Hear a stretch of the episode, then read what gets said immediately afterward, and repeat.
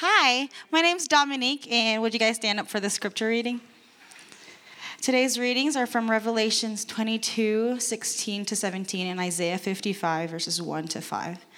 Revelation 22. 16 to 17.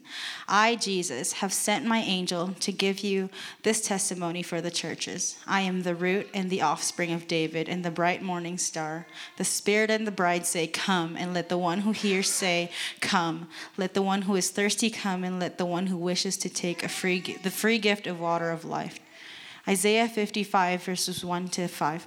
Come, all you who are thirsty, come to the waters, and you who have no money, come buy and eat.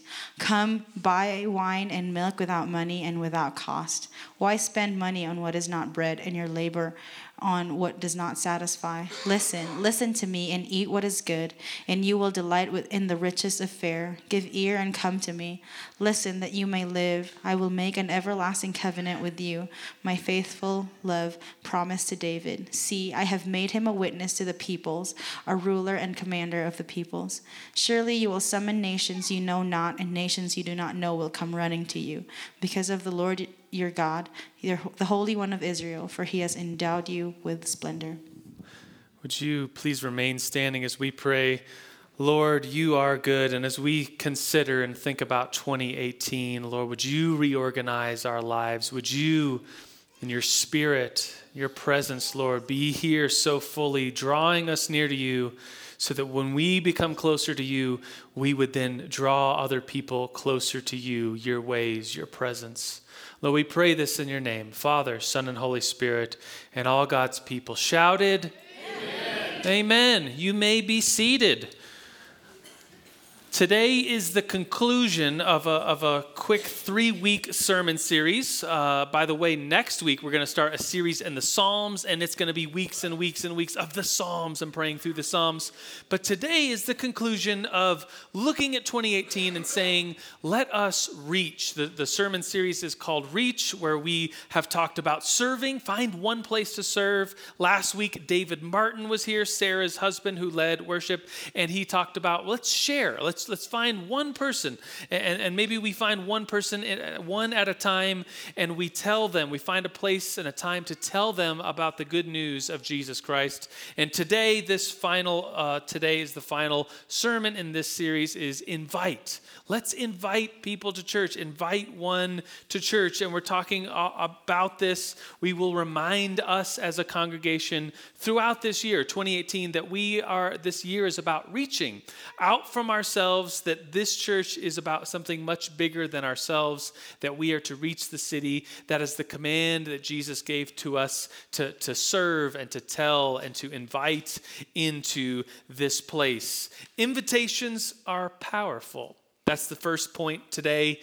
Point one of point, there's three points. Invitations are powerful. Think about a young man asking a young lady out on a date pretty powerful, right? That's invitations are powerful. I get an amen from back there. Great. Uh, think about like a couple asking another couple over to their house for dinner to invite them into their lives. That's a big deal when that happens. Think about a boss inviting an employee out for lunch. Think about a group of guys asking uh, another guy, "Hey, do you want to in, in, in be invited to join us on an adventure? We're going to go uh, climbing or hiking or fishing." Some guys went, and I went yesterday, inviting people in to do life together. Invitations are important. I remember uh, as a kid, little kids' birthday parties are really important. Little invitations, and you give them out. I remember being invited to a pizza party when I was in fifth grade, and it just changed the whole course of that year for me. It was the beginning of the year. I thought, oh, nobody likes me. I'm just poor little Joe. And uh, a friend that I sat next to invited me to his pizza party, and it was just like eight kids in, in, a, in a booth at Pizza Hut, and their parents were at a booth next to us, and we just giggled and we laughed and we stuck things up our nose for the whole dinner. And the waitress came over and said, Can you guys keep it down? There's other patrons here. And we just lost it. Like, what's a patron? That's so dumb. Who's Who pays a patron? And we just lied. Just had so much fun being invited. In fact, uh, Jay, who's in first grade now, last year, kindergarten, one of the rules was, and maybe it's still a rule, maybe it's a school right? maybe it's a worldwide rule, but if you invite other kids, so if in the class you have a bunch of invitations, you can't just give them out to some kids, you have to give them out to all the kids. That was like one of the rules. Because why? Because invitations are powerful. Invitations are very powerful. If you get left out, when you feel that. And so today, we are going to be looking at first the, the invitation that the Lord gives to us. We read Revelation, the very last chapter, the very last book of the Bible, the last chapter. Some of the last words are saying, from Jesus to us, the Spirit and the bride say, Come, you are invited. And we also read, and I'll come back to this at the end, Isaiah 55 that says, It's the Lord's invitation. Come, all who are thirsty. If you're hungry, if you're thirsty for, for spiritual, for life water, come and purchase purchase things food and, and, and, drink purchase it without cost. You don't need to bring anything. Just come is what the spirit of the lord and the spirit and the bride say come so this this sermon should be fairly simple. It's basically just saying let's invite people to church. I mean, if we really get down to like a what are we supposed to bring home? What are we supposed to write down? Like what's the takeaway here? Just invite people to church. It's something that should come very naturally. It's something that should come very easily. Should we practice now? Would you turn to a neighbor and say, "Want to come to church with me?" and you could uh, next week uh, next you're already here now so obviously next week. And even better you could say turn to your neighbor and say i'll save you a seat You guys are great. So that sermon over, right? Like easy peasy. Uh, and we even had in the back, because we, we just give you resources back there. We have, I think I even have, I always have them on me. So I have like, you're invited. We have probably enough. There's not very many people in here this morning, maybe because of the snow, but thank you for being here. We probably have enough for every single person here to take a hundred of these because we got so many, we really do have so many of these. And it's just your invited cards and it has our address on it, it has our time, and it's informational. It's like, yeah, you want to come, you, you want to uh, figure out where we meet. It's, yeah, there's a road closed. Yeah, you want to keep going on that. And then there's a parking lot that's not really shoveled. Yeah, you'll want to go in there. And then come on in. You're invited to church. This is our informational card.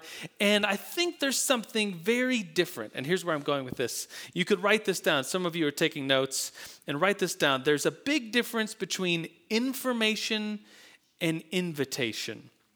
Big difference between information an invitation. We have a sign, like right now, I can probably see it if the, if the window is open, on Manitou Ave. It says, You're invited, 10 a.m. And that's informational. And, and crazy enough, like people, I could think of five people in the, in the last year that have come to New Life Manitou just because they were driving by or walking by and saw that silly sign that says, You're invited, 10 a.m., and they just came. So that's, that's kind of cool that that works, but usually that does not work.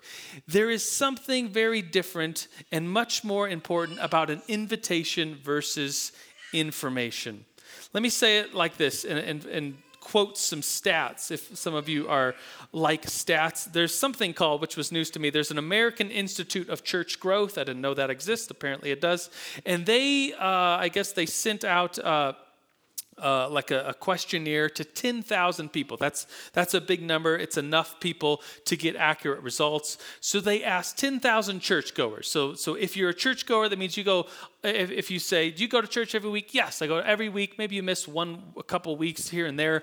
But they asked 10,000 churchgoers that go every single week. And the, the, the churchgoers also had to say, Yes, I'm born again. I believe in Jesus. I have dedicated my life to Jesus. And one of the questions was this they said, Well, what originally made you want to come to church? Like you, you eventually, you know, now you're a churchgoer, you believe in Jesus and the message, the, the Christian message and the, the messages the church is saying. What originally brought you to church and got you started on that journey? Well, here's some of the stats 2% said uh, that they had a special need at that time in their life. I think maybe sometimes people come to church for the first time in a long time, or come to church first time ever for a wedding or for a funeral, and they came, and then just something just stuck, and they're like, I need this in my life. I need God in my life. 3%, I thought this was kind of a high percent, 3% just walked in. Like one day they're, they're, they see that church is going on, and they just walk in one day. 6% said that they liked the minister.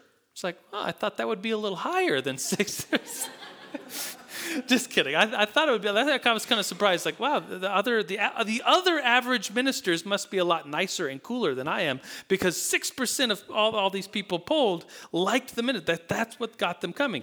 Uh, three uh, percent said they uh, came originally for some sort of program. Like they came, uh, maybe the church put on a VBS Vacation Bible School for the kids or something, and three percent of all those people said they came because of that.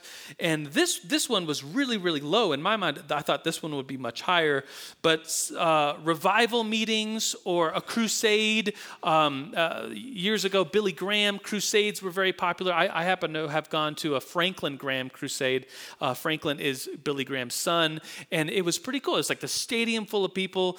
Uh, Franklin Graham spoke a message and said, If you want to accept Christ, come on down to the stadium floor. And I was just like, Whoa, like everyone started, like hundreds of people started walking down to the floor, and Franklin Graham led them through a prayer. And I said, Wow, what a cool day. What a cool event. Uh, tons of people must come to the Lord through those kind of revival kind of uh, meetings. But according to this study, only 0.5, only half of a percent of all the people polled said that, yeah, that, that was my story. Like I went to a revival meeting like that. Comes down to this last number that I want to share with you 79% said that they originally came to church, they became a churchgoer, they, they believed in Jesus. Why? Because they were invited by a friend or a family member. 79. So if there's 100 people in here, 79 of us originally came to church. Why? Because some friend, some relative invited us in. That's huge. Not just a church, but to, to the kingdom of God. So as we talk about the, the practicality is here is invite people to church, invite people to New Life Manitou. This is your home church. In, invite people here, invite them with you. Don't just be informational and say, hey, you need to go to church, but instead say, in, in, come with me to church. Be invited to church, and not just church for church's sake, but for the kingdom of God. I want to share with you a story, and this to warn you, this story is uh, it's, it's a very dark story, and it's going to come in two parts. And I'm going to leave us at the fir- first part of the story as a pretty dark place. But I promise you that the story actually has a miracle ending. It's not going to seem like that when I conclude this first half of the story, but it's a miracle story. This, this, this this guy is doing well. I just found him on Facebook and requested him to be a friend, and we'll see if he. It, looks like his profile uh, hasn't been updated in a while, but but to say that this is actually a miracle story, even though it's not going to seem like that, um, it's a very dark story. To warn you, so years ago, uh, as like the late 70s, a kid was walking home from school, and this is every parent's worst nightmare. Someone came up to this kid and, and said, uh, Hey, I want to get your dad a Christmas present. This was the last day of school before Christmas break, five days before school. This man approached this 10 year old boy and said, I want to get your dad a Christmas present. Would you help me get your dad this Christmas present and put on a party for your dad? And for some reason, the, the kid, unfortunately, uh, and, as a parent, this just scares you to death. The kid did not take the heat of not talking to strangers. Instead, the kid went with the guy. And they got into his RV and they went into the woods. Uh, like I said, this is the, a worst nightmare, a parent's worst nightmare, a kid's worst nightmare. And the man had evil, evil intentions. And he took out an ice pick and he stabbed this little kid in the back and stabbed him in the chest several times. And he brought him in Florida to the Everglades in the deep, remote uh, places on the, on the dirt roads. And by a side of the road, he, he took this kid out of the RV and then he proceeded to shoot this kid in the head, in the, in the left temple of the head, and he left them there. And, and somehow, I'm going to come back to the story, there is a miracle here and there is good news. So I will hold us there in the story and say that this, that this is the second point, second of three points, is this an invitation to the kingdom of God is the best invitation. An invitation to the kingdom of God is the best invitation. And we'll come back to that story, and this point will be well wrapped in and why I shared that story. But let's not overcomplicate things. Church is a place where the kingdom of God prevails. The, the, the, word, the Lord is worshiped here.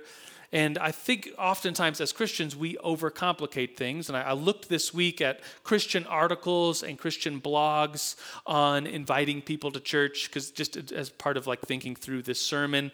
And it's pretty overwhelming. Like everyone has something to say uh, about this, which kind of thinks like, I think we overcomplicate this, this, this whole thing. There was a blog called Seven Ways to Invite People to Church, another blog called Why You Should Never Invite People to Church Until You've Invited Them to Your home. Uh, another entry said the 19 ways to invite people to church. It's a lot more than seven. That's a lot of like, how, why do you need 19? Just say come to church for goodness sakes. Um, Another called The Real Reasons We Don't Invite People to Church. Another one called Personal Invitations to Church Are the Most Effective. Uh, another one called The Art of Giving an Invitation to Church.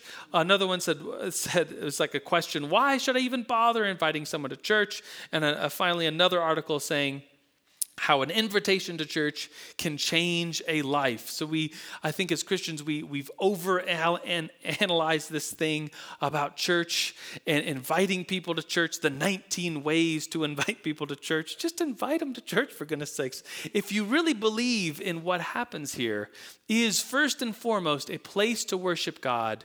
If we are here because the Lord and the Lord first, then, then it'll just come out of us naturally. It should just come out of us naturally. I think about guys, uh, at least like I kind of like adventures and doing things, and, and to do those things like uh, climbing or fishing or hiking, I kind of need gear. And I think about guys who are into gear. Any guys into gear? Come on. Okay, okay, let's see your hand, Tim. He's a gear guy. And if you found like a piece of gear that really works, a fishing pole that's so much better than another fishing pole, you'll just naturally sell it. You're like, I know you have that fishing pole, but here, use mine real quick. This is amazing. It's got all these cool little gadgets and things. You'll just talk about it and you'll just you'll it'll just come out of you naturally. And I think if you really love the Lord, you really love his people, you really love a place on Sundays like this to worship the Lord, then it'll just come out of you and you will just naturally invite people. And maybe all we need sometimes is reminders and, and maybe a little like, yes, yeah, invite them to church. And let's let's talk about this. Let's remind each other because this is important. This is the kingdom of God at work. Jesus tells a parable about inviting people. He says many times throughout the Gospels, he says, The kingdom of God is like. And then he starts telling a story. One of those times in Matthew 22, he says, The kingdom of God is like. And then he says, A king that has a son and he wants to put on a banquet, a wedding banquet for his son. Imagine. Like if there was a king, if Manitou had a king and the king had a son and there was a big wedding and you got invited, would you go? Yeah, to the king's, of course you would. And so in this parable, Jesus says, says the king sends out invitations. And I imagine uh, the, the kind of, it's hinting at like the kind of people a king would invite, other dignitaries, the rich, the famous. He sends the invitations out, and guess who doesn't come? Every, no one comes.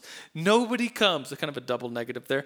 No one comes to this party that the king throws.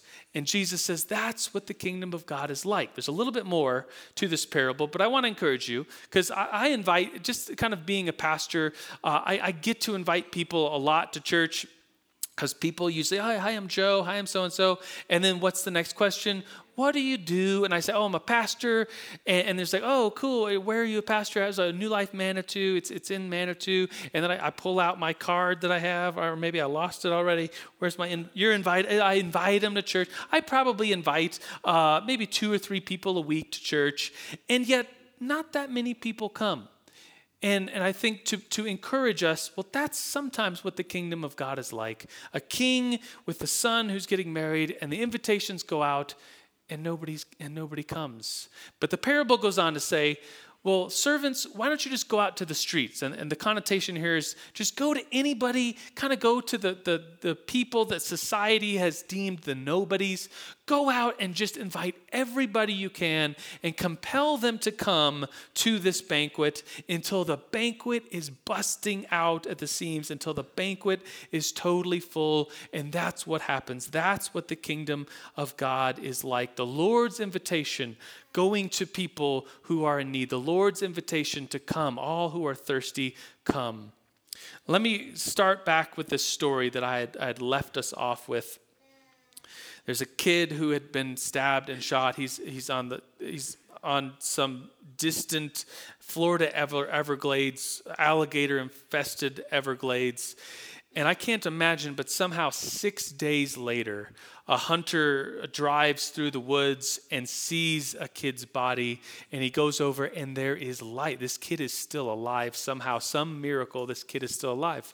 His name is Chris Carrier, and uh, this this happened years ago the hunter rushes this kid to the hospital and by some miracle he survives. By some miracle that he, even though he was shot in the head his brain was not injured. He's fully functional. He did lose his the sight in his left eye and his face is a little deformed but not much. And imagine this imagine this miracle that, that what the lord intended for horrible harm like somehow what what what he what this accuser attended for horrible harm, the Lord somehow provided a miracle, and this kid is still alive. And imagine the time, this, this kid is just 10 years old. Imagine the horror that this kid had to go through with PTSD. Imagine um, thinking through, like, just just thinking this guy is still out there this this abductor is still out there and the fear this kid had to live with well, fast forward five years, this kid goes through horrible depression, as you could only imagine.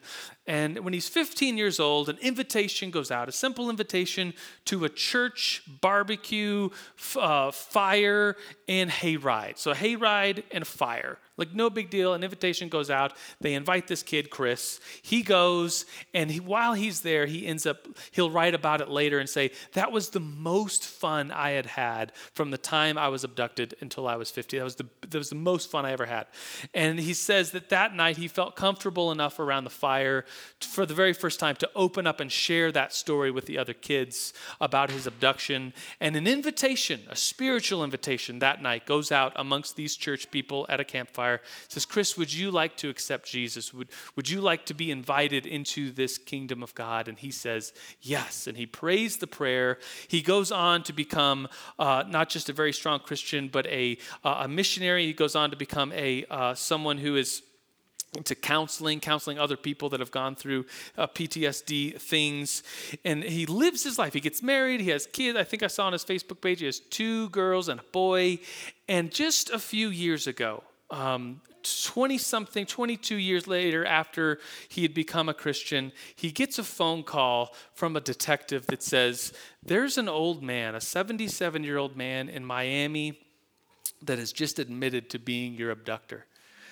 And he, Chris says, I, I want to go see him. And so Chris goes to see this man, and I can't imagine the conversation that, that just like it just be he, he recognizes him from his childhood but he was different. And here's this man 77 years old about to die in a nursing home.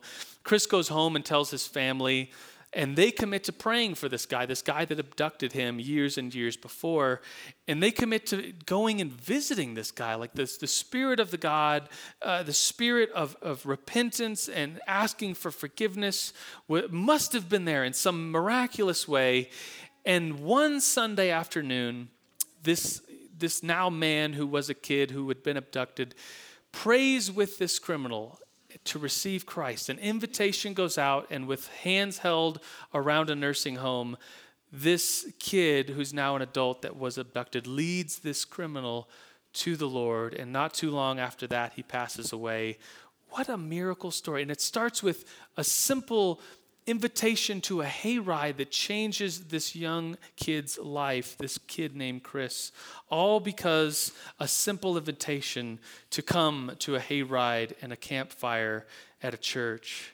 God is the great inviter. We could only thank God for how that horrible story ends up. That what uh, this guy, what maybe the devil intended for evil, the Lord intended somehow for good. God is the great inviter. This is the third and final point I will leave us with. I want to read parts of what I, uh, Dominique read for us. This passage in Isaiah, it says that, Come, all who are thirsty. I remember. Um, reading through this passage as uh, when I was in the college ministry. Uh, some of you remember the anybody remember the Mill a couple hands.